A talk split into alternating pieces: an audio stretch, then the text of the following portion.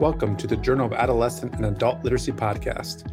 On this podcast, we discuss articles written in the Journal of Adolescent and Adult Literacy and the article's implications for teachers, scholars, and other literacy experts. My name is Matthew Sroka. I'm a former high school English teacher, current clinical assistant professor of literacy education at Mercer University, and I'm also an associate editor of the Journal of Adolescent and Adult Literacy.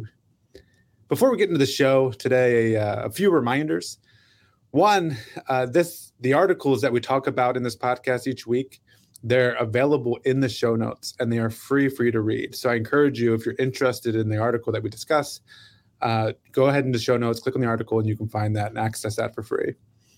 Secondly, I wanted to kind of make a quick announcement here that the Journal of Adolescent and Adult Literacy uh, journal is coming out with a special issue, a special issue call for literacies in global contexts. Uh, editors are particularly interested in articles that elevate diverse cultural and linguistic contextual factors within populations of adolescent and adult literacy learners ages 12 and older from across the globe. So, if that sounds like a call that interests you, I would encourage you to go to the Journal of Adolescent Literacy website uh, and read more about that call. Finally, this is just episode six. Our podcast is still kind of getting off the ground here if you found this podcast and you enjoy it, I strongly encourage you to go to Apple Podcasts, rate us, review us, write us a review. It's much, much appreciated and helps to kind of spread the show and get it in more, more ears. Need to work on that phrasing, more ears, um, more listeners. That would be better than saying more ears, right? Uh, so share it on social media, please. Tell your friends about it if you found it. Uh, it's much appreciated. All right with that business out of the way, let's talk about today's show.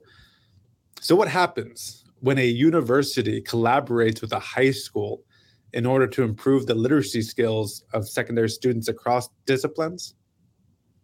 In an article titled Redesigning Reading in and for the Disciplines, Dr. Cl- Kathryn Glasswell, Dr. Christina Madda, and Dr. Nicky Glasswell discussed doing this very thing. And the result was an innovative learning strategy called paired wide reading. Today, I chat with one member of this study, Dr. Kathryn Glasswell, about paired wide reading, what it is, why it works, and how all teachers in all content areas can start using this strategy in their classroom.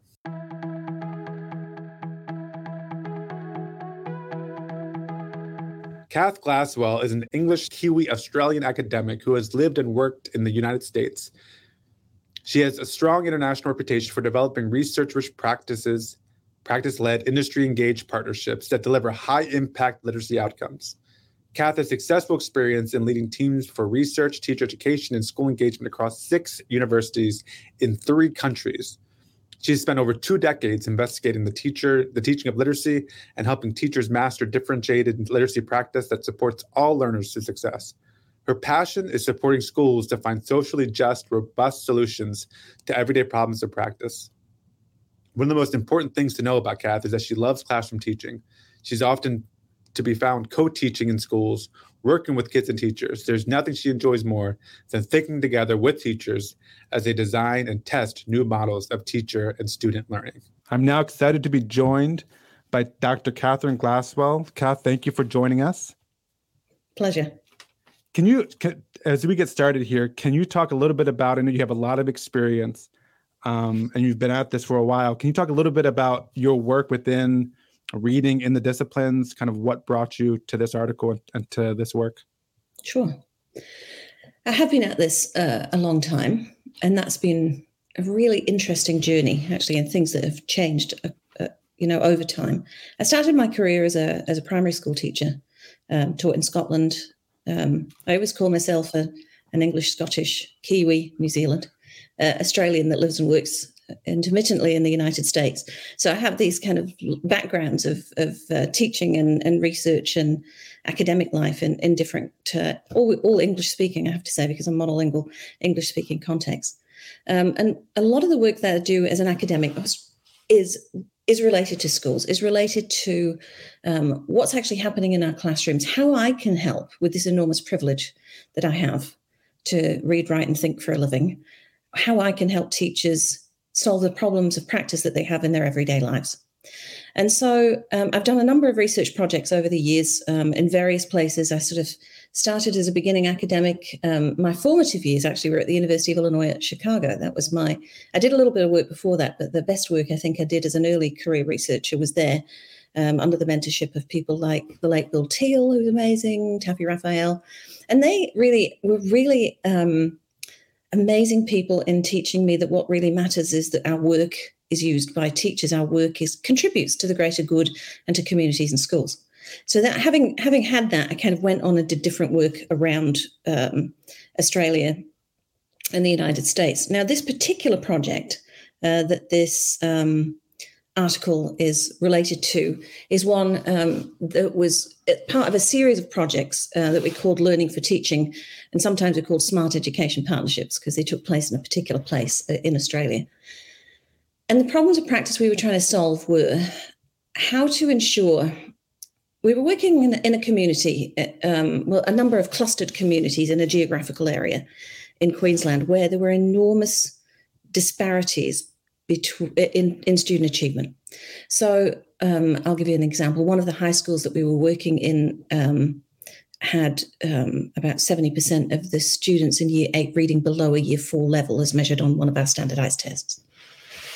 And the teachers would say, you know, particularly in the high schools, I, I felt like it was kind of um, not easier, but more familiar to me to tackle what was happening in primary schools because I had a lot of experience in doing that and working with primary school teachers. And then we moved to high school. We were talking about this earlier. Now, this was there are real quite there are differences, not just in the kids, adolescent literacy, all of those things that are going on, but there are differences in the way that those schools run, the, the cultures of the schools, the organizational structures. And so what we are trying to do is try and help those people solve a problem. And the problem was around uh, the kids didn't want to read. Um, so there was no kind of motivation to read.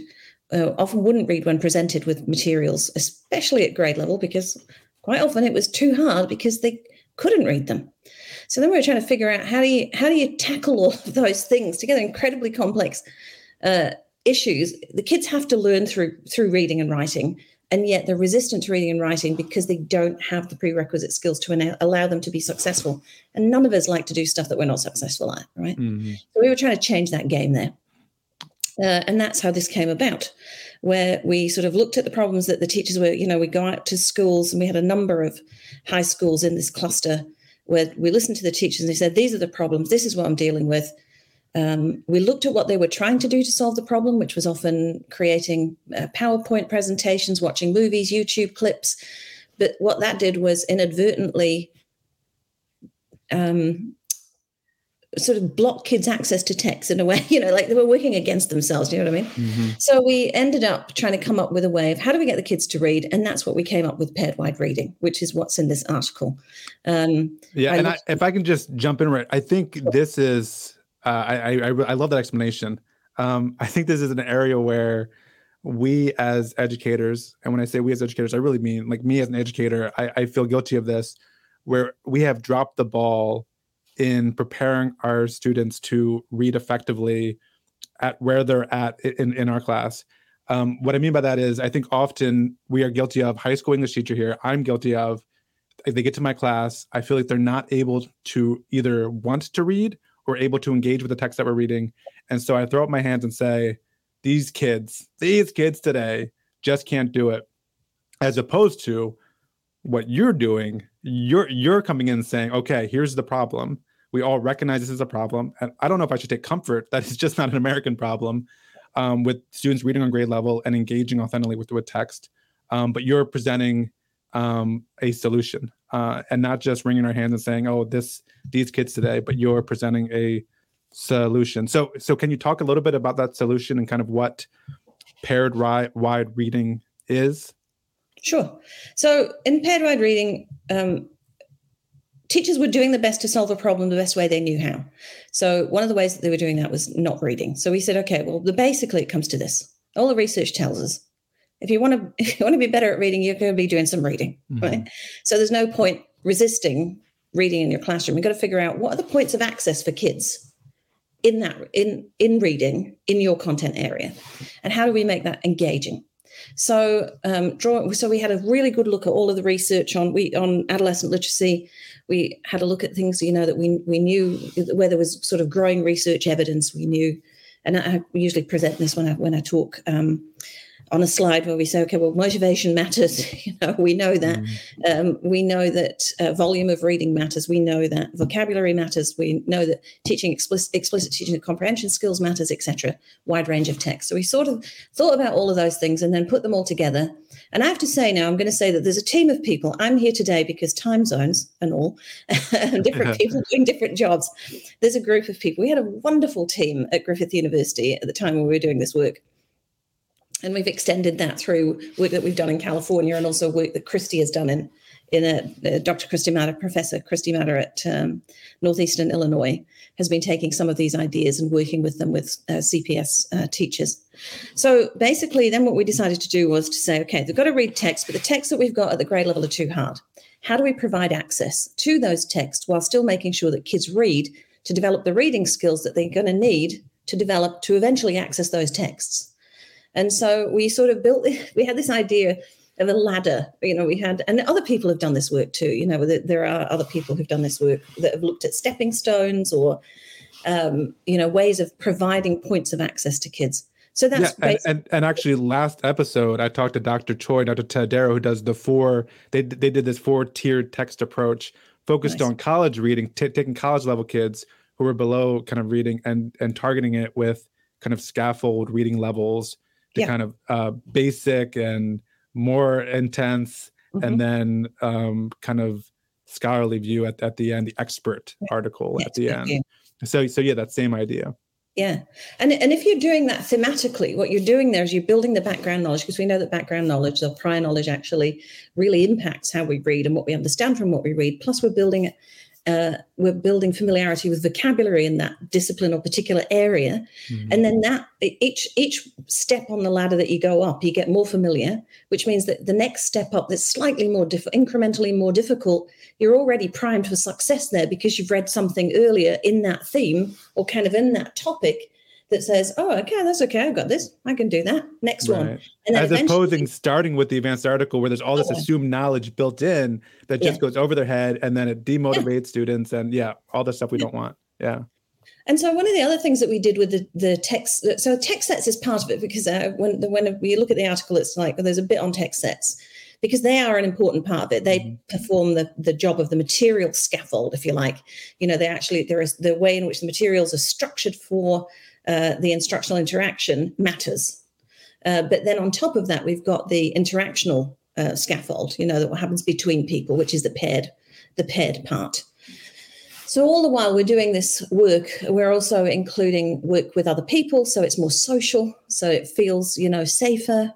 Um, and it was bringing together that kind of work. So the work that we know on on text and how they work to scaffold, uh, and then social interactions around that and motivation to read. So, just on the motivation to read, the type of text matters too. And I don't know whether that's what uh, you were talking about earlier. So, when we say we're reading on a on a, a, subject, sometimes teachers will say to me, "Oh, I'll just get." I'll just get an article and I'll just adjust it for reading level. Exactly mm. the same mm. article adjusted three mm. times. I know. Yeah, yeah. Because this is paired wide, wide reading which means that we want them to read a range of texts. So, and that and that range will matter. They can be, you know, um, they can be letters, they can be information reports, they can be short stories, they can be um, all, all, manner of different things. They can be graphic texts, they can whatever. Um, but we have kids reading this wide range of texts on the same subject. And that helps with the motivation to read too. Interesting stuff that kids would want to read as points of access. Yeah, I, and I think that those two components make it kind of unique, right? The paired um, as they're kind of reading together with a partner, and the wide as they're reading a wide range of text. Um, I, I, think both those things are great. I, just to focus real quick on the paired aspect, you mentioned it, but I mean, this is why we there's a bunch of strategies out there like tur- turn and talk, right, where we get kids to turn and talk to one another. Well, why why do we do this? Because a it keeps kids engaged Mm-hmm. Um, B, it makes sure for that kind of quieter kid, right, who doesn't like to talk, but maybe has something to say, it invites them in the conversation because you're just, you're not talking the whole class, you're just pairing up with, with a partner. Um, and so I, I like that it's, I like kind of the inclusivity of it, of the, of the, the paired reading. Um, and I do like, I mean, we want our kids to be social with their reading too, right? Like we want them mm-hmm. to engage conversations around it. Um, so I think that paired part is is an important component that that goes with the the wide array array of reading as well. So I like that. And we did the paired in a different way to the way it's often done, which is, um, you know, you have a buddy reader and you stick with that buddy. We actually said we encouraged teachers to encourage kids, and there'll be exceptions to this because you'll have kids who can't manage that, and that's fine. But we encourage teachers to encourage kids to read with as many different people as possible so that you get this cross ability, you know, this kind of social knitting as well as this ability to be exposed to a range of readers in your own class because most teachers were looking at kids who could read you know there was a four yellow four year range um, in reading abilities in some classes. So then you'd have some kids who you know were were really striving readers and other kids who were quite competent readers and they would off you know they would weave in and out together and support each other and get support um, so that was important. And then uh, also we had this little reading log, which I kind of don't like the idea of actually, but it's sort of a good friend of mine, Mike Ford, talks about creating a paper trail. And, uh, you know, so kids are held accountable in some way.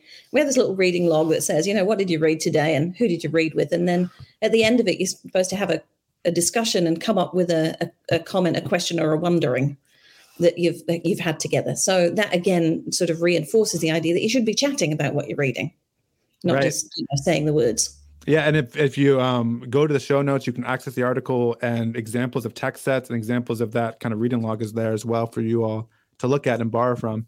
The I yeah I, I actually the I like the idea of okay, so we pair up, and then within that you have the text set, do the text set which a bunch of texts, and there's some flexibility, right? Which Absolutely. which text you want to choose. Mm-hmm. So you and your partner can choose to read this text or choose to skip this one if you kind of already know what's going on and go on to, to the next one. Or mm-hmm. if there's a preferred genre within that text set that you want to go to and read first.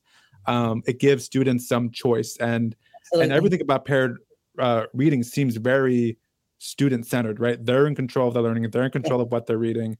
Um, I think that's all that's really good.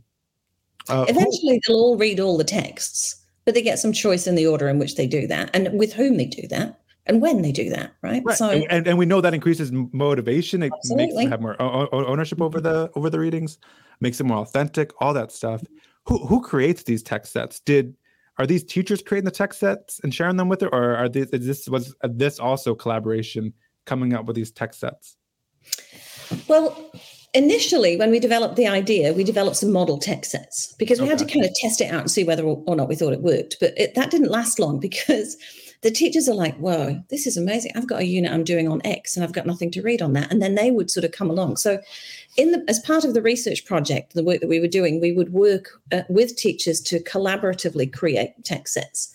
So, we would have these sessions we called collaborative construction, where university researchers would come in and work with groups of teachers. And what we wanted to do with that was, you know, let's say all year nine teachers are teaching, you know, citizenship in Australia. Let's say they're doing that, and that's a social studies or um, unit that they're doing. And we're trying to think about, well, you as a teacher, Matt, you don't want to have to go, oh, I've got to, I've got to do 12 texts now and get, oh, it's That's overwhelming. A lot of work. That's a lot of work. But if yeah. you get all the year nine team together in a room in an afternoon and go, right, what are the big themes? What are we covering in here? Yep, we're covering those. We'll all agree on that what are the topics we and then they research and say I'll, I'll do those three you do those three i'll do this this three I mean, just divide and conquer the design of the text set.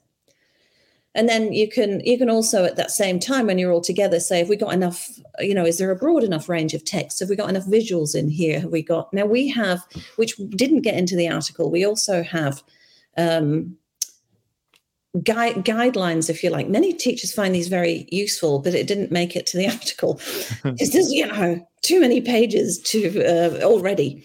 Um, guidelines as to how you make a judgment about what's a what's a challenge, what's a, a you know a lower level text and a, a more you know advanced text, etc. Oh, good, because I actually wanted to ask you about that because I think what you said before is spot on. I think sometimes there's this notion that if we just adjust the lexile, right, yes. and by that we mean lessen the words per sentence yes. um, and simplify the vocabulary a little bit and then we can call it a you know a, a moderate or or a low l- level but there's more than that to it right Absolutely.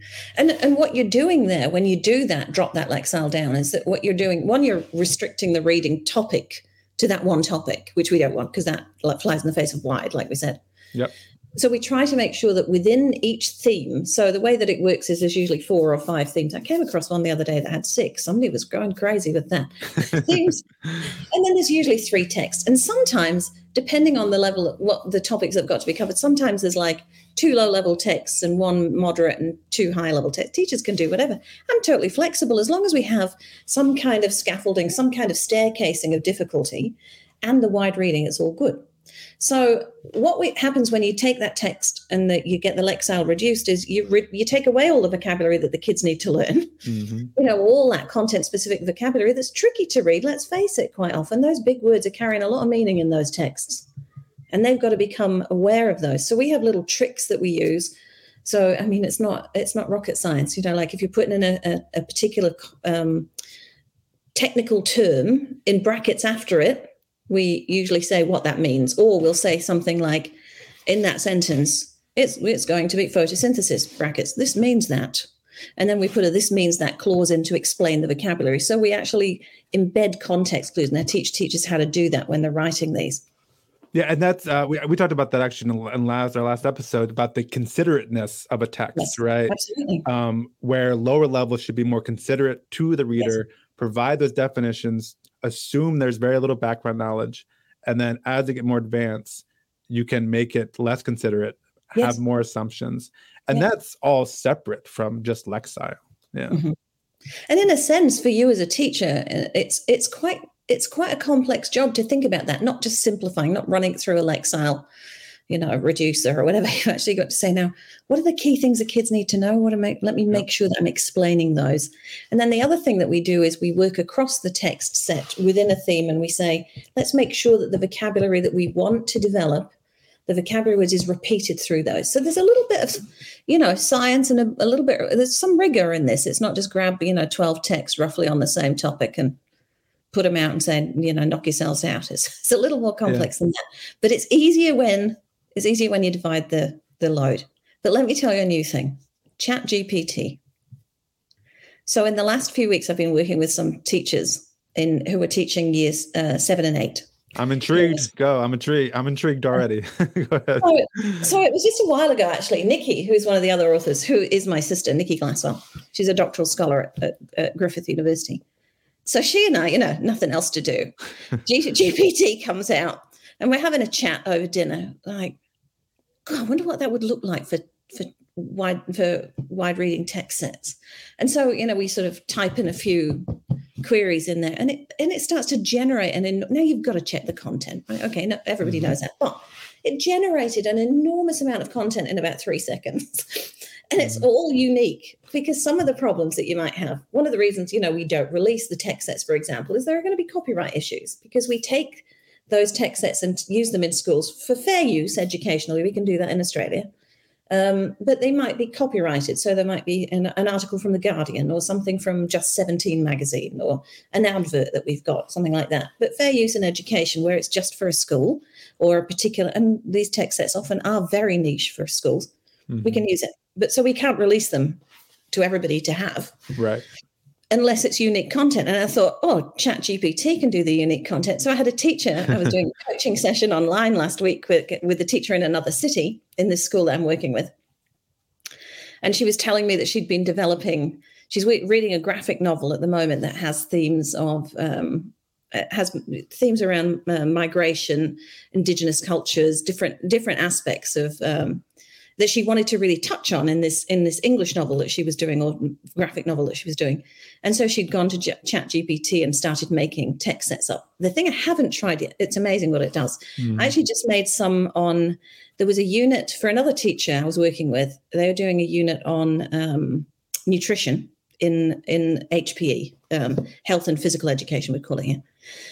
And um, I looked over the tech set that had been developed before, and I felt that it was a few years old. It was probably five five years old or so. Uh, and I looked over it, and I thought, mm, I'm not sure I like the language. I think the way we talk about uh, the way we talk about people's bodies, the way we talk about obesity, for example, the way we talk about social acceptance of um, you know body body diversity has changed, certainly in the last five years, quite radically. Sure. And so I wanted to make sure then that that text set was appropriate given the current context. Yeah. Um, and so we ended up, I ended up using ChatGPT actually to help me write a number of articles on body positivity. And I used Lizzo as, as, a, as a great example. Um, you know, so anyway, so it, it, the thing about text sets that I love about them is they're in, they're not like a textbook. They're incredibly malleable. Right. They, they, can be contextualized and nuanced, and they can be made appropriate for your kids in your context. And and you don't have to reinvent the entire text every time. You can go like i looked at the nutrition set i'm like that works that works that works. Mm, no i'm not happy with the language use in this. I'm going to change that theme. Yeah. And so we went and with that theme. Um yeah so yeah we can change it yeah yeah and that's i mean as, as a teacher where you're always kind of looking for new ways to incorporate well how do i incorporate new stuff without getting rid of old stuff that i like doing like articles i really like this is one way to do it, right? It's a text set. Here's another option for kids to mm-hmm. read. This is here a more relevant kind of it just came out in the news. Um, you can read this one that adds to the three I already had. So it's uh, it's a way to include new things and kind of make sure you're kind of always keeping your readings up to date without getting yeah. rid of stuff that you already like. Yeah, there was one on the Vikings I did with another school fairly recently too, um, because we we study um, various periods of history in Australia, often European history, um, oddly, but, but we do. That's a whole nother whole nother conversation. But anyway, uh, they were doing Vikings, and um, the Vikings stuff on it was Vikings and TV and and uh, on, on Vikings on in TV and in the movies. And I and I looked at it and I thought that's out of date now. You know, there's um, Love and Thunder out now. There's you know, so we talk about you know, so we we in, we also include things which is a bit weird. People might go, well, that's not history. But in the end, it's, you know, so that was, we were looking at the ways in which that uh, Viking culture is represented, you know, representations of Viking culture in, in the media uh, and in film and TV in particular. And so that's really interesting for kids to read about, to actually go, oh, this kind of, oh, that's where Thor is. And that's why, oh, yeah, I get it now. That's Odin. And that, yeah. you know, standing on the cliff edge or whatever. So we do include things from the Marvel universe. In the science text, we include stuff about, you know, kryptonite and uh, Spider Man and the Hulk. And so, you know, because they're all related to radioactivity, basically. Um, so we try to sort of make links into what kids would be willing to lead, read. Chat GPT, great. I've loved it so far.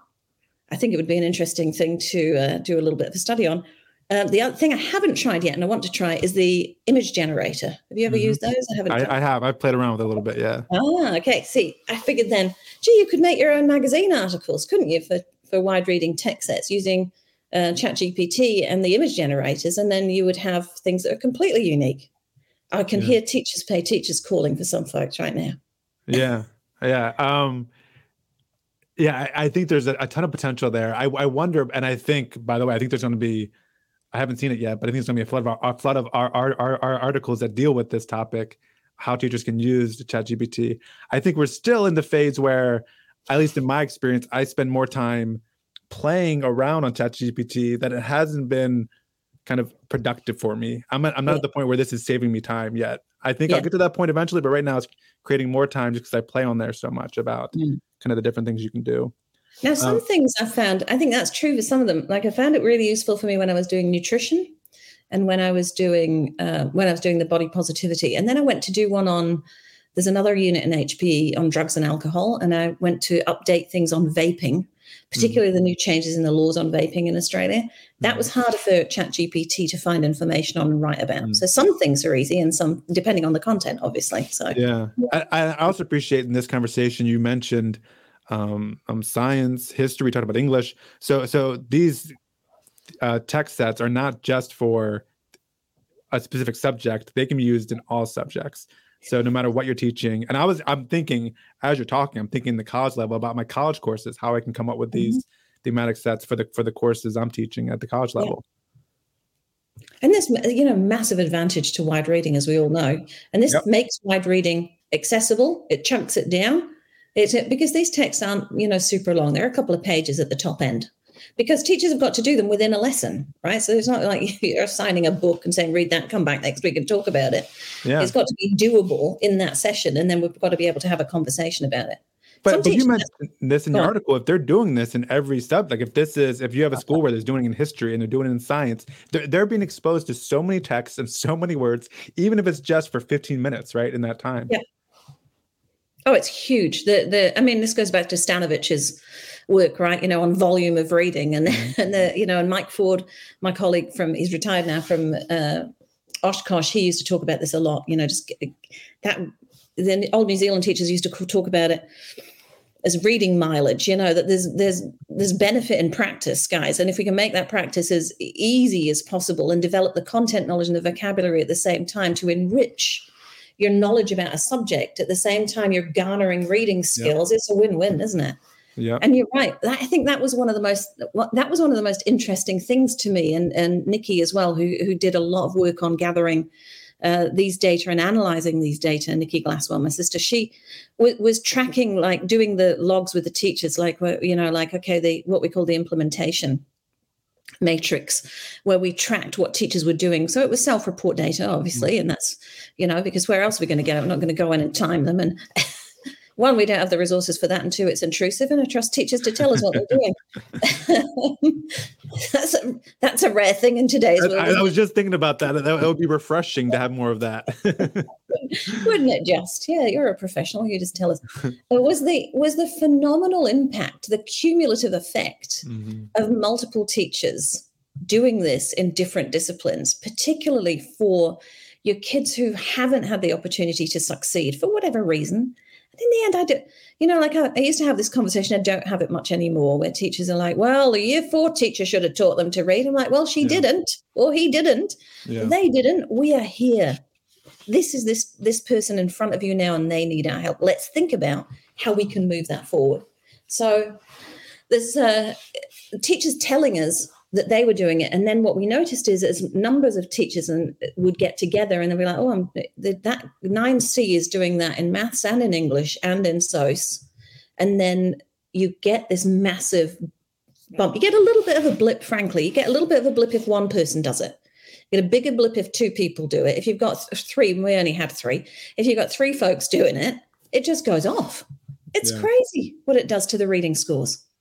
And yeah. Like, I, I the and that I underlined, highlighted that comment in the article about um here, here's just the mini phrase quote. You're talking about teachers' reflections, they're writing reflections and said conversations move to reflections on their own teaching practice and to their ability to impact student reading motivation and proficiency.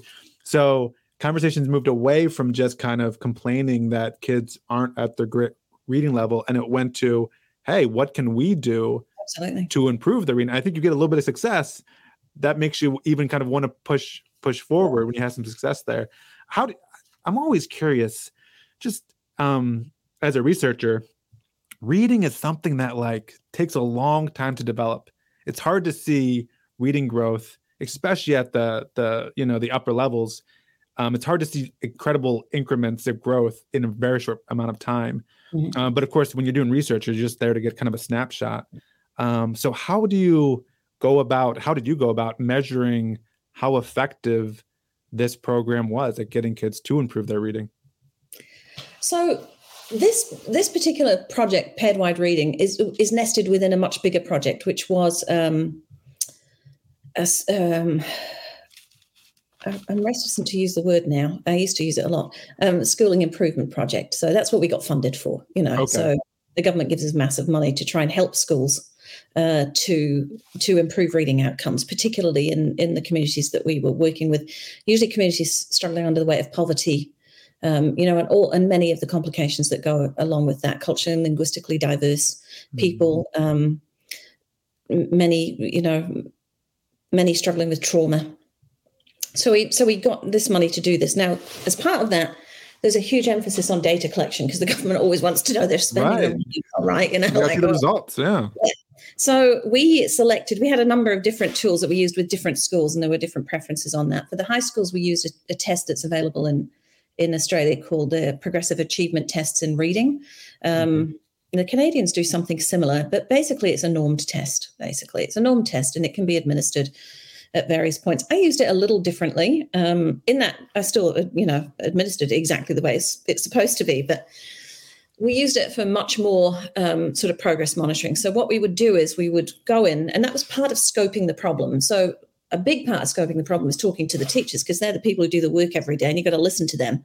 We're not the kind of people who come in and go, right, okay, listen up. This is what we're doing. That's not how it goes. We go in, we go, what problems are you facing?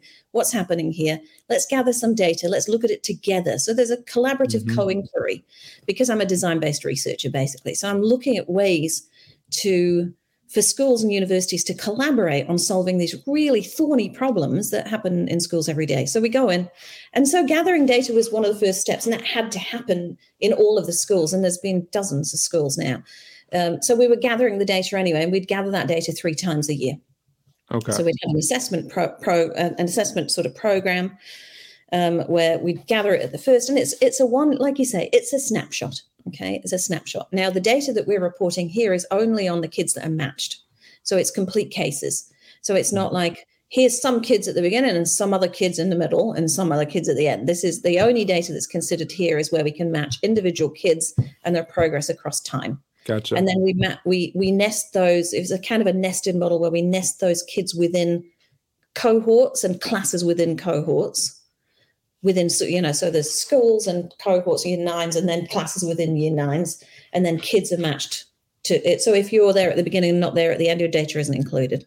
Yeah. if you're there at the end and not at the beginning etc yeah. so we know that we're actually looking at real progress. So i mean that takes a lot of back end work on data and this is this is one of the things in schools isn't it? You know having people who have the time frankly and and the skills to be able to do this kind of tracking work, which is why school university partnerships are amazing because yeah. we have those people and we can get the funding to help us, you know, sort that out. So, um, yeah, I, I, mean, I just think it's always just so tricky because I mean, we talk about you know just a kid having a bad day with a test, and then but then there's also discussions about well, like what what, what if a teacher was more enthusiastic about how they implemented it as opposed to another? There's just so many variables, right? when you're collecting data in school. But I yeah. thought one of the the most powerful data points for me was not not just the improvement of test scores, but also the teacher reflections. Um, yeah. And I, I read one of them, but how teachers were seeing within their students not just improved test scores, but improved a- attitudes around reading, Absolutely. which was very encouraging. Yeah, we had lots of lovely stories um, for that.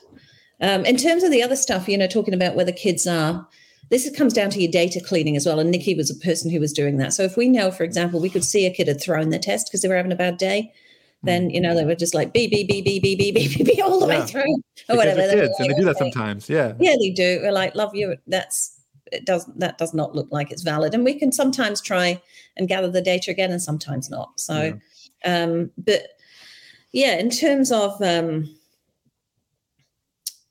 in terms of uh, what teachers were finding, I thought that was really, really refreshing too. one of the things that I thought was a little sad actually out of it was, and we didn't put this in the article, was sometimes teachers would say, and I think this is common for all of us in teaching, they say, I could have been doing this before. Yes. And I, and I had kids in it. and I wish I'd known this now. You know, as, yeah. as we do, I, I don't know a time in my teaching career where I'm not like, oh, gee, I could have done a better job of that. Yeah. Uh, and that's part of our reflection, isn't it? We're like, well, we know how to do it now, and you you can do the best you can with the best you've got at the time. So. Yeah, and that's I mean that's why I started this whole podcast, right? Because I think there are, I think I I as a high school teacher like got so frustrated now as a college teacher get my same frustrations where where kids are not reading the way I think they should be reading, and but there are we know practical kind of best practices on ways that we can help our students um, to become better readers in in our classrooms. And so, if you're struggling, like implementing paired wide reading is one way that we know this will improve both kind of the motivation and the performance because they'll be um, reading more words, they'll be interacting with people about it, and they'll be reading a wide range of text that will increase their engagement as well. So, like we, we know this, um, and there is some work in developing, but you're right. I think there's also a space here, and I want to ask you about this collaboration. This is another thing I think teachers sometimes are guilty of liking their silo, working in isolation. Mm-hmm. Sometimes when I hear like someone wants to collaborate with me, in my head, I just think this is going to take a lot of more of my time, time yeah. that I don't have. Let me just keep on doing what I'm doing. Um, you seem to, to Kath, have had been able to formulate a lot of successful collaborations. Um, what advice would you have and about going back and forming about going around about forming collaborations and forming par- par- partnerships? Um, how were you able to do this? Did you meet with some resistance from teachers? How, how was sometimes, this? Sometimes. And I have a, a, you know, somebody asked me this a while ago actually, and and I said, I don't know, I have this little phrase I do where teachers sometimes teachers are like, oh look, I just don't. No. That's me. That was me. that have me. I would have been one that guy. Uh, and I'll and I'll say things like, look, walk along with me for a bit. Just walk along with me for a bit, and I'll I'll be here as well, and we'll do we'll do the first part of this together, and let's just see. Like I, I mm. think it comes with it. It comes with the idea that what we're doing here is we are we're developing and testing hypotheses. Like so, we're saying, okay, well, and, and most people are interested in that. we we've got a problem solving, you know, mindset to this. Like, well, this is the problem, and we we've tried to solve it that way, and and the way that you're solving it, okay, it works for you in that way. So, for example, doing PowerPoint presentation, the kids copy that down. But what you're telling me at the end of it is the kids don't remember anything and they don't have any depth of knowledge. So, when it comes to write their essays, for example, or the final assignments or the reports or whatever it is that you're doing at the end here, they don't really have anything to draw on because they, they got six bullet points instead of 12 articles and the text and your teaching and the bullet points which yeah. so paired reading can enrich this so what i do well, is and, and, and, just real quick on yeah. that point here's what again i'm guilty of doing this sometimes. That was my version of background knowledge is let me just give you a couple bullet points. Then i can skip the low and moderate and jump right to challenging because i yes. just gave you three slides on yeah. the low and moderate. But but why wouldn't i use a text right. to prepare them for the text right? Instead of using right. a powerpoint to prepare them for the text doesn't makes less sense. We um, learn to read we learn to read by reading right? So if we want or, them or, to do it I would also watch a video that include the background knowledge and then jump yeah. right into the challenge text. Like, no, yeah. I'm skipping. I'm trying to shortcuts often, here. Yeah, but it's often interesting that we think as teachers, and, and I had a colleague years ago who did this really interesting study on the links that the teacher thought she was making between, you know, when she was teaching, she thought she was connecting information right yes. really well. And what the kids were taking out of that was completely different. Yes. Like the kids were just, uh, it was a doctoral study at University of Auckland. And I was like, this is fascinating. So we think we're making explicit links. Kids are not getting those explicit links at all because in our heads it makes sense. But when we provide them with opportunities to be immersed in a text set, in a content area, and where it's got, I'm not saying they're all inviting. Some of my texts in the text sets can be, you know, they're they can be a bit dry. I'm not going to lie. Some subjects are a bit dry, right? right. so but I try really hard where it is a dry subject to, to try and bring in other text sets and make them visually appealing, make the kids want to read them. And then once they've started that and they've got that background knowledge, they can tackle that dry text or that high level text or whatever. Um, but we think we're making connections and the kids aren't getting it. If you immerse them in that, they are making those connections and are talking with a mate about it. Yeah. Like, what do you reckon to that? I don't know. What does she mean when she said that? What's that word mean? You know, they get that well, it's. I mean, we've talked. We've been on this for even back when I was in college, talking about you know the stage on the stage. We need to get away from just pure lecture, and the reason is is because students a sometimes don't pick up what you're what, what you're putting down. They, they just don't make the connection that you're you're connecting. B like they they're they're not paying attention. they're just not not listening, right? So we need to put students in kind of active roles in the learning, right? We know this. Um, and sometimes we don't apply it to every aspect of school though right? right. Well, let's apply this. How does this look like for every student to be an active member of the reading process? Right. Um, and I think the the pair, paired reading does that, right? It makes them student centered, active learners, right. even while just reading the text that you're supposed to read right. for that class. And when you've got somebody else with you, so recently a, a, an HPE teacher said to me, Oh, but I think I do quite a lot of reading because I do, you know, drop everything and read every day for 15 minutes. And we talked about how that was going. And he noticed that there were a number of kids who would just get up and take a new book every five minutes. And there were other yeah. kids who were clearly zoned out or scribbling on their desks or whatever. I'm like, well, you put in paired the paired aspect to this. You've got somebody there who's actually there, you know, to be your cheerleader, but also to hold you accountable, that there is a job that you have to do together and then that's a good way of thinking, you know, you've got 24 kids in front of you or more. Um, you're dividing that into 12 pairs of people who can then help each other tackle the task and be accountable and be on task. And I think those kinds of things are really useful too. So, in terms of how I get people on board, I would say if you are a literacy leader and you're trying to really approach it for, as a as an inquiry project. You know, let's say, mm. does this work for us? How could we do this? Who would be interested in doing that? And then, you know, to to to sort of test it yourselves, to and to do it in a way that allows us as teachers, because sometimes this is taken from us, that intellectual curiosity about our own mm. teaching that you know i mean action research or design based research principles where we're saying okay what's the problem? Let's design a solution. Let's test that. Let's have a look at our data. You know we'll mm. implement it. You know the plan do study act cycles. Uh, and uh, to, to do that i feel like that pulls teachers into it. And makes them active in the solutions that are being designed. They're not handed to them. And so this is the district initiative. Everybody do it. That's it. Yeah. And or I, I, mean, I taught for 14 years in Maryland at high school level, and we always had these SLOs, uh, student learning objectives, and so we they had took a, a, a pre-test at the beginning of the year that was county made, and then they took the end test, which is the same exact test at the end of the year, which was county made, and then kids had you were kind of judged based on how students mm-hmm. improved in that in that score. And that was fine. It was fine. I mean i didn't like it because i didn't create the test to begin with and it's the same exact test and it was just kind of two random stories and it didn't really reflect what we did all year but whatever. I i, I gave the test. What would have been more effective right is let me take an inquiry approach. I think mm-hmm. all teachers recognize there is this universal issue with students reading um, both reading kind of on grade level and also reading motivation, right? We all recognize this as a problem. Mm-hmm. So let's start coming up with um, solutions to it and let's mm-hmm. test out as solutions in class and and then let's share the results and let's be judged by kind of our creativity in trying to solve this problem as opposed yeah. to these kind of random two assessments that the county made. And pulling other people into those conversations, other teachers into those conversations. What do you reckon ha- is happening here? What is, how could I improve that? That's the collaborative and construction sessions that we would run, where we'd run teachers yeah. together as teams, where we're all collect, we're, we're bringing our collective skill and knowledge and will together to solve a problem of practice. Whereas if you say you're siloed, you're in that room by yourself, sometimes people are reticent because it's just a lot. It's a lot, isn't it, as an individual teacher? But the strength in numbers and there's company and collaboration, right, to solve these problems. That I think that's a really important part of it. And if, for school leadership to truly to really get that authentic collaboration around inquiry of around teaching, I think. Yeah. Well, Kath, initially I said I was not on board, but now after this. I'm on board. I'm on board with collaboration. Let's go. Uh, I, I, mean, I think what what what sells me is this idea of um of yeah, the inquiry aspect of it. I and and I think this is an idea where like paired read reading, and I I, I want to ask you if you have any more advice for teachers in this realm.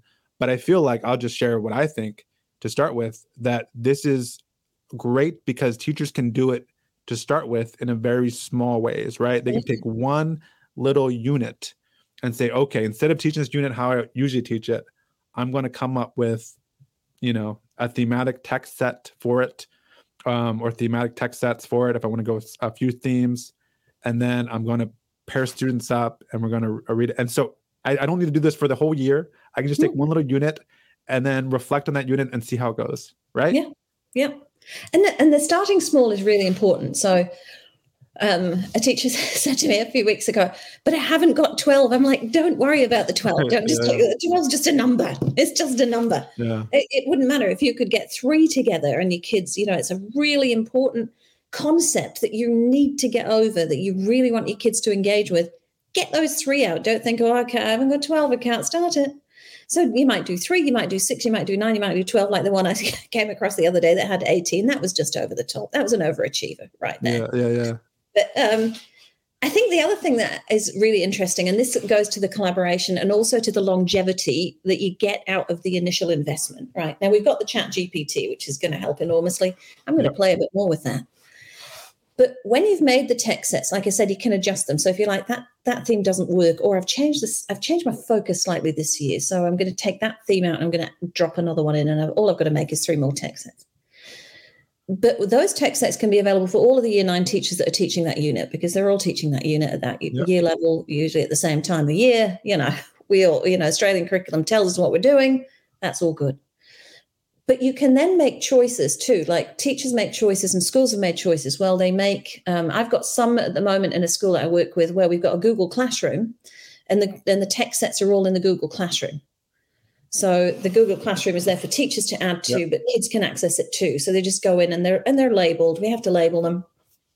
They're labeled, and the kids can do it digitally, so they can go into Google. Some some teachers prefer, and I've seen uh, actually had one school that printed out. They had boxes of it, so they had a box of uh, for the history teachers of wide text sets that went with the units for the different year levels because they decided to actually print them all off in color and laminate oh, wow. them and have them there like they were library you know. Uh, i mean yeah. in that respect still you can still pull them out. So you can do it however you like. You can read them on kindles ipads you can put them so kids can access them if we're allowed phones in classrooms i don't know anymore. Um, it depends it on the school. on yeah they can be links you click on yeah. Yeah sure. it can be it can be in any way. So it can be as flexible as you like um, there. So that's one of the things i like about the approach is that it's not it, it's not like you've got to do this and you do this and that. So it, it's all of that flexibility. What I care about, as I said to somebody last week, is that we keep the principles in mind. So we've got to we're making sure that we're doing paired reading because that's got you know like I say in the article there are, there are, there's meaning and bodies of research associated with each one of these words paired wide and reading mm-hmm. you know so we've got the paired and that's the social support and the motivation to read and the keeping each other accountable and providing that interactional scaffold and then we've got the wide reading, which means that we're developing that broad content knowledge and the vocabulary, the, the repeated exposures to important vocabulary that carries the meaning in a particular in a particular uh, discipline or context. And then we've got the actual reading that there needs to be reading. There need to be repeat reading these. And that's part of that repeated reading stuff. Where when they're doing the paired wide reading, I read to you, you read to me. We can decide who reads first. Um, sometimes teachers say at the beginning the kids won't read aloud, and we do get a little little bit of reticence on reading aloud. But once it's explained and once it's modelled, and we explain, I often explain this is how brains work. This is what it's going to do, um, and this is how we can, you know, like you want to go to the you want to get fit you go to the gym we're exercising the reading muscles here this is what just what needs to happen guys and then they can choose to read it together which means every text get read gets read three times at least. If it's 200 words, that's 600 extra words that day for that kid. Yeah. I always use a sports analogy. You can't, you won't get better at a sport unless you practice that sport. You just can't like learn about the sport or like watch about the sport. You actually have to participate and do it to improve. Can I ask yeah. a quick logistical question? Sure. If you have 26 kids in there, you know, 13 partner groups reading, is the noise volume, does it become kind of hard to focus with so many voices in their reading? That's an interesting question because and this is this is probably one of my little idiosyncrasies. I don't mind noise. Okay. And I don't mind. I'm, I'm kind of, you know, I'm pretty, but some people do, and I get that, right? So I've had people who kind of get their kids into sort of corners, and they, you know, uh-huh. they're like, spread them as much as possible. Spread them around, so yeah. they might they be a bit more flexible with their seating plan, for example, for that particular yeah. portion of the lesson. Um, you know, I can't send kids out of class to read, obviously, but you can, you know, try and dissipate that noise a bit. And they shouldn't. Mostly adolescents are not shouting when they're unlike unlike first graders who shout when right. they read. You right. know, generally adolescents are doing it at, you know, at quiet, quietly. Yeah. Uh, and as long as the person next to them can hear, then that's then that's all that needs to matter, really. Yeah. I would yes, imagine if you're going to have noise in your classroom, hearing you know 15 kids read at the same time is is a preferable noise to hear in your classroom. Yeah. It's a busy hum, isn't it? That's what you want. Absolutely. Um, well, this is Kath. I could I could go on. This has really been an interesting conversation. I, I really enjoyed talking to you. Um, as far as kind of, do you have any updates um, since you've written this study on PWR? Is there is it still? Are you still doing work in this field? Yeah. Where, where is this at? Yeah, we are. Well, I mean, the the Chat GPT aspect of it is really interesting. Yeah. Um, and I have it in a few schools in Australia at the moment. And Christy's working with teachers in in Chicago on it. So we we continue to we continue to work on it. Um, I guess one of the things I feel like the the way it works and the ideas behind it are really sound. Um, it's the teacher preparation aspect of it that I would really like to. That's why I'm kind of interested in the Chat GPT. If there's a way that we can help teachers develop text sets and and also see the text sets as very flexible in that they can change them in and out and and cha- and develop them with much less of a, a time commitment. Because um, I'm not going to lie, say that straight up. This is a lot of there's a lot of front loading of the work here. But yeah. once you've done it, next year you might tweak it a tiny bit, and then you've got it all ready to go for your next year. And if your curriculum changes drastically, clearly you have to do something. But generally speaking, and also if you're teaching in year nine and you've got three history classes all on, you know, you can use that. And the beauty yep. of it is, it's got differentiation built into it.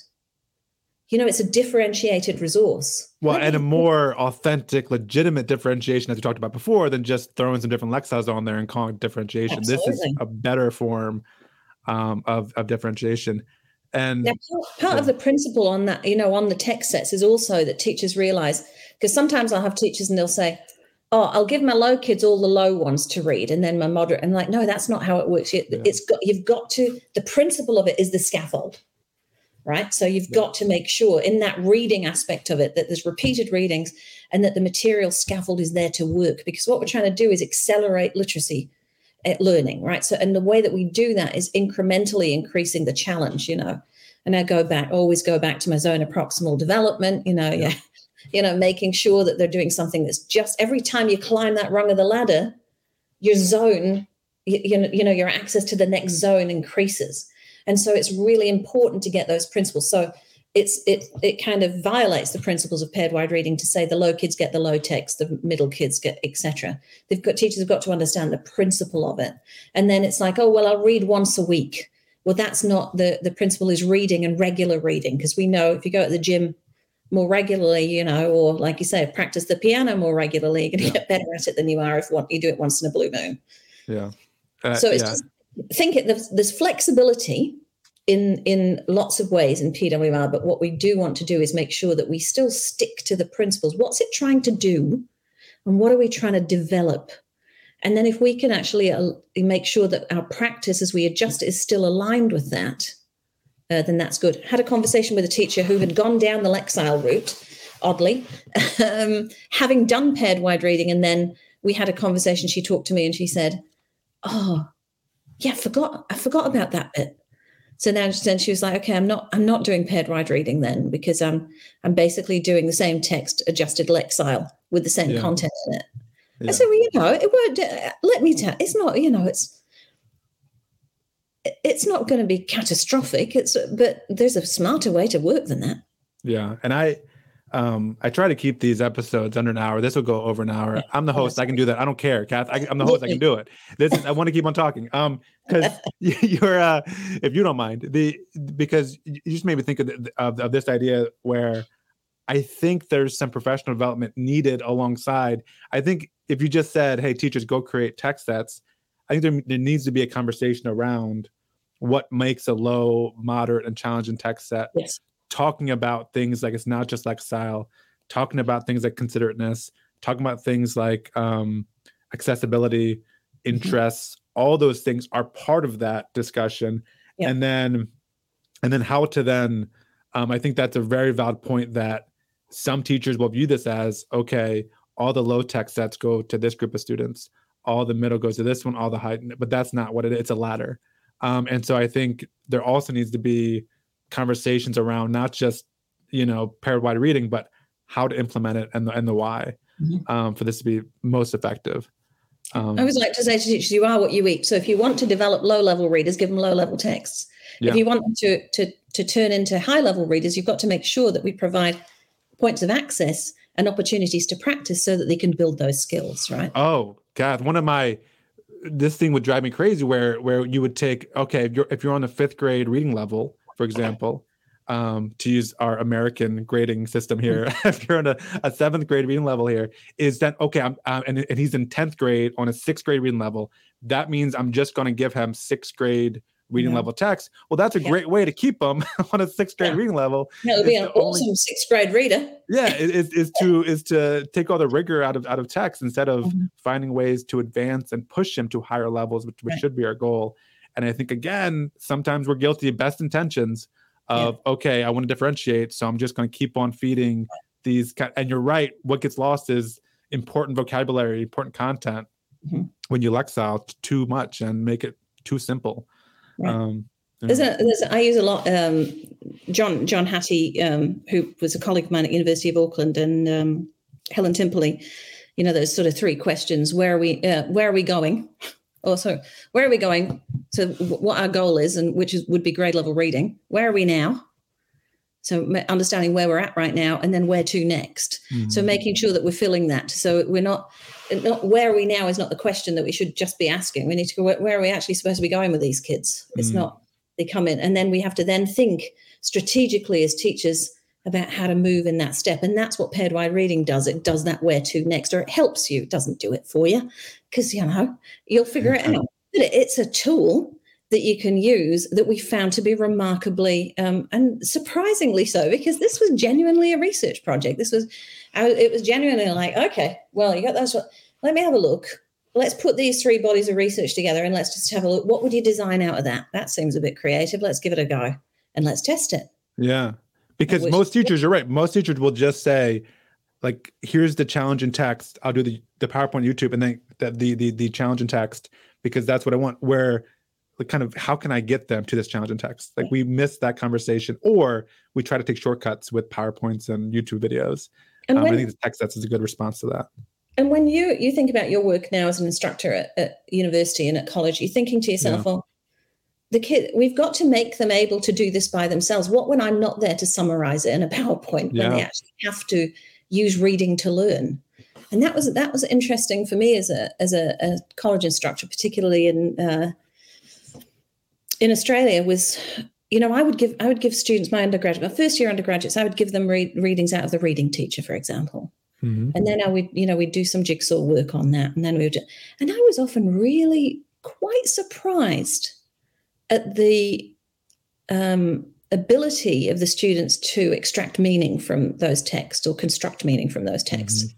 And I'd be like, this is very, I hadn't really thought, I just thought to myself, oh, reading teacher, that everybody can read the reading teacher. Yeah. But when they're coming in from school and they haven't had that opportunity, there's still those things you'll know this in your in your undergraduate classes where you're having to teach those I, reading skills right yes yes yes you're it, it, it it's so true and there was and when i got here like i don't know what i'm thinking like i saw i was teaching high school i saw what my seniors were able to do yet somehow i thought my freshman in college was somehow magically over the summer from from senior year like pick up how to read scholarly articles and all this stuff but they don't they're just like my seniors were exactly yeah. Um, magic wand happens over the sun. You're a university yeah, student now. You're a university student. You can you don't have to ask permission to go to the bathroom anymore. You can have control of your time. You know how to read. What? No. And I, I think also this idea of like kind of what does it mean to know how to read, right? Like at the elementary level, I think we talk about kids being able to read, and then, but it's not like once you're able to read, uh, you know, your first chapter book, you know how to read everything, right? It's it's an yeah. ongoing process. Yeah. I think for me, sometimes I forget that it wasn't very long ago where I struggled a lot to read these academic articles. Absolutely. Um, and so I think this is part of kind of the being a lifelong learner and um, and and and kind of never stopping in in in kind of learning how to read better. Um, it's a continuum. It's not a I got it now. I know how to read. You know, one of the things that um, people use wide text sets for too is sometimes so they've got the, the text there and teachers can use those and do some explicit teaching around those too, particularly if they're texts that are of you know different um, genres or text types. They can go, oh, let's have a talk about. If they notice kids are struggling with a particular thing, they can say, let's take this text together and get it up on the on the screen on the whiteboard. We can go through it. We can think about it. We can talk about it together, so that they, there is opportunity. Even so, you've got a library of texts, sure, for the kids to read, but you can also draw on that library of texts to do some explicit teaching around reading strategies if that's what you need, or around key vocabulary if that's what you need. So it can do double yep. duty for you. Yeah, yeah, and there'll be this common language because all your students would have read this text. So, um, yeah, there's common language there. All right, mm. um, man, Kath, we could, we could just keep on talking, but as far as as an effort to wrap up this this episode, uh, do you have, what's kind of next for you? What what are you working on, Kath? And is there a good place for people to follow your work as you continue to do your work? That's a good question. Um, I actually have just pub- there's one just come out, or will be coming out in June in a UK journal. Um, because Nicky, Nicky and I, you probably have a very strange accent, don't I? It just kind of meanders all over the world. It just go. Yeah, anyway, I, I um, enjoy it. and it depends on how I say words, where I learned that word. So, and I do have a, a, a good number of Americanisms thrown in there for the heck of it after ten years in the US. But um, we put one into School Science Review in the UK, which is a very much a science or it. so the one that we did for JAL, it's on the same project, but it does it's got slightly different stuff in it. Mm-hmm. Um, in that we don't really report the data in there, but we talk about how science teachers in particular. So if you're a science teacher interested in that kind of thing, there's some work coming out in uh, the School Science Review in the UK comes out in June. Um, and then the other thing I'm doing right now is I'm working on I'm particularly interested in, you know, you said to me earlier, you've done all sorts of different work, haven't you? I'm always just interested in language literacy and learning. That's yeah. the big thing that drives me. And I'm blessed enough to have, uh, you know, opportunities to do that. So um, I've been uh, trying to put together a grant application to look at oral language, particularly in structured play, uh, found objects play in a community that I'm used to working with here in Queensland, but I've just got here, so I'm just sort of negotiating that. Um, other than that, I um, my stuff is coming in and out of uh, of uh, journals. Um, I have an older book uh, out with Australian Council for Educational Research, which I think you can still buy on Amazon, which is called Powerful Practices for Reading Improvement, which is ways. This is part of that project, and it goes along with paired wide reading, and it's sort of tools for teaching. So it's got a lot of stuff on you know how to improve fluency how to improve vocabulary um, it's a collection of those kinds of things um, yeah that's what i'm doing at the moment trying to put together some stuff um, along those lines i will keep going with paired wide reading um, i actually Good. think i'm thinking of doing i'm thinking of writing something on the ChatGPT at the moment just on my sort of experiments with that at the moment and what it does for generating text. And I would like to have a go at that image generator. So, and yeah, I'm back teaching uh, next year. So I've been lucky to have a year on research only, which is, oh, it's honestly rare, isn't it? As anything, isn't it? get that. Hey, the other thing I would just say to people if there are teachers listening and you're thinking, this sounds interesting, I know for a fact that there are academics like me and like you, Matt, and mm-hmm. all your colleagues and my colleagues who are desperate to form partnerships with schools who want to use our expertise to problem solve with you, to do research. And it's, you know, if you if you've got an idea, if you want to do something, particularly in the field of literacy, reach out to your college professors or look at, you know, professors online that are doing that kind of work and reach out to them and ask them if there's possibilities. Talk to your school district. And, you know, I think that there's a lot of work that we can do together, um, you know, between our universities and our schools that that means that we're actually really getting the best of both worlds. You know, you you know, teachers know the classrooms. I uh, I mean, I, t- I go into classrooms, and I, but I'm not teaching every day. I don't, yeah. you know, realistically know what that is, and I don't want to sit in an office, and I know many people don't. You know, writing in an ivory tower. I want to be in schools yeah. and on the ground and helping you solve your problems in practice. So reach out and talk to people. You don't have to go to grad school. you can actually find a find a friendly researcher near you. Yeah, it's so true. And that, I mean, the takeaway for me from your article was yes, like pair wide re- re- reading um, can be a kind of an effective framework to, to, to run your class, but also like the value of collaboration. And what a great example of people at the at the school level or people at the you know secondary level can, with people at the university and college level, and when they come together to kind of solve a problem, how kind of effective that can be and cool and cool that can be. So it's a story of collaboration too. I think your article is. Yeah. So cool. For sure. Um, well, Kath, thank you. This has been uh, a very engaging conversation. I appreciate you taking the time. Oh, you are very welcome, and thank you for inviting us. We're, I'm sorry, Christy and Nicky couldn't be here. Nicky is back teaching at the moment in high school, and uh, Christy is um, is teaching summer school actually, much like you. So we, we okay. couldn't we couldn't figure out the time zones. Yeah, the, the time zones make everything complicated. I know it, it really does, but I really appreciate the opportunity, and I hope people find some value in the article. Um, and that and yeah, ex- try it, experiment with it, and get with your colleagues. It, and it's fun, you know. I mean, I probably need to get out more, but it's fun. I think. Yeah. And if you do try it, email me and let me know that you tried it. I'd be really curious yeah. to hear how that goes. Oh, I would love to. Uh, yeah. Feel free to email me anytime. Sure. Yeah. I'd, I'd, love to hear about what's going on and how people are trying it and reinventing it. It'd be brilliant. Absolutely. All right. Thanks, Kath. Well, thank you so much. Bye. Bye.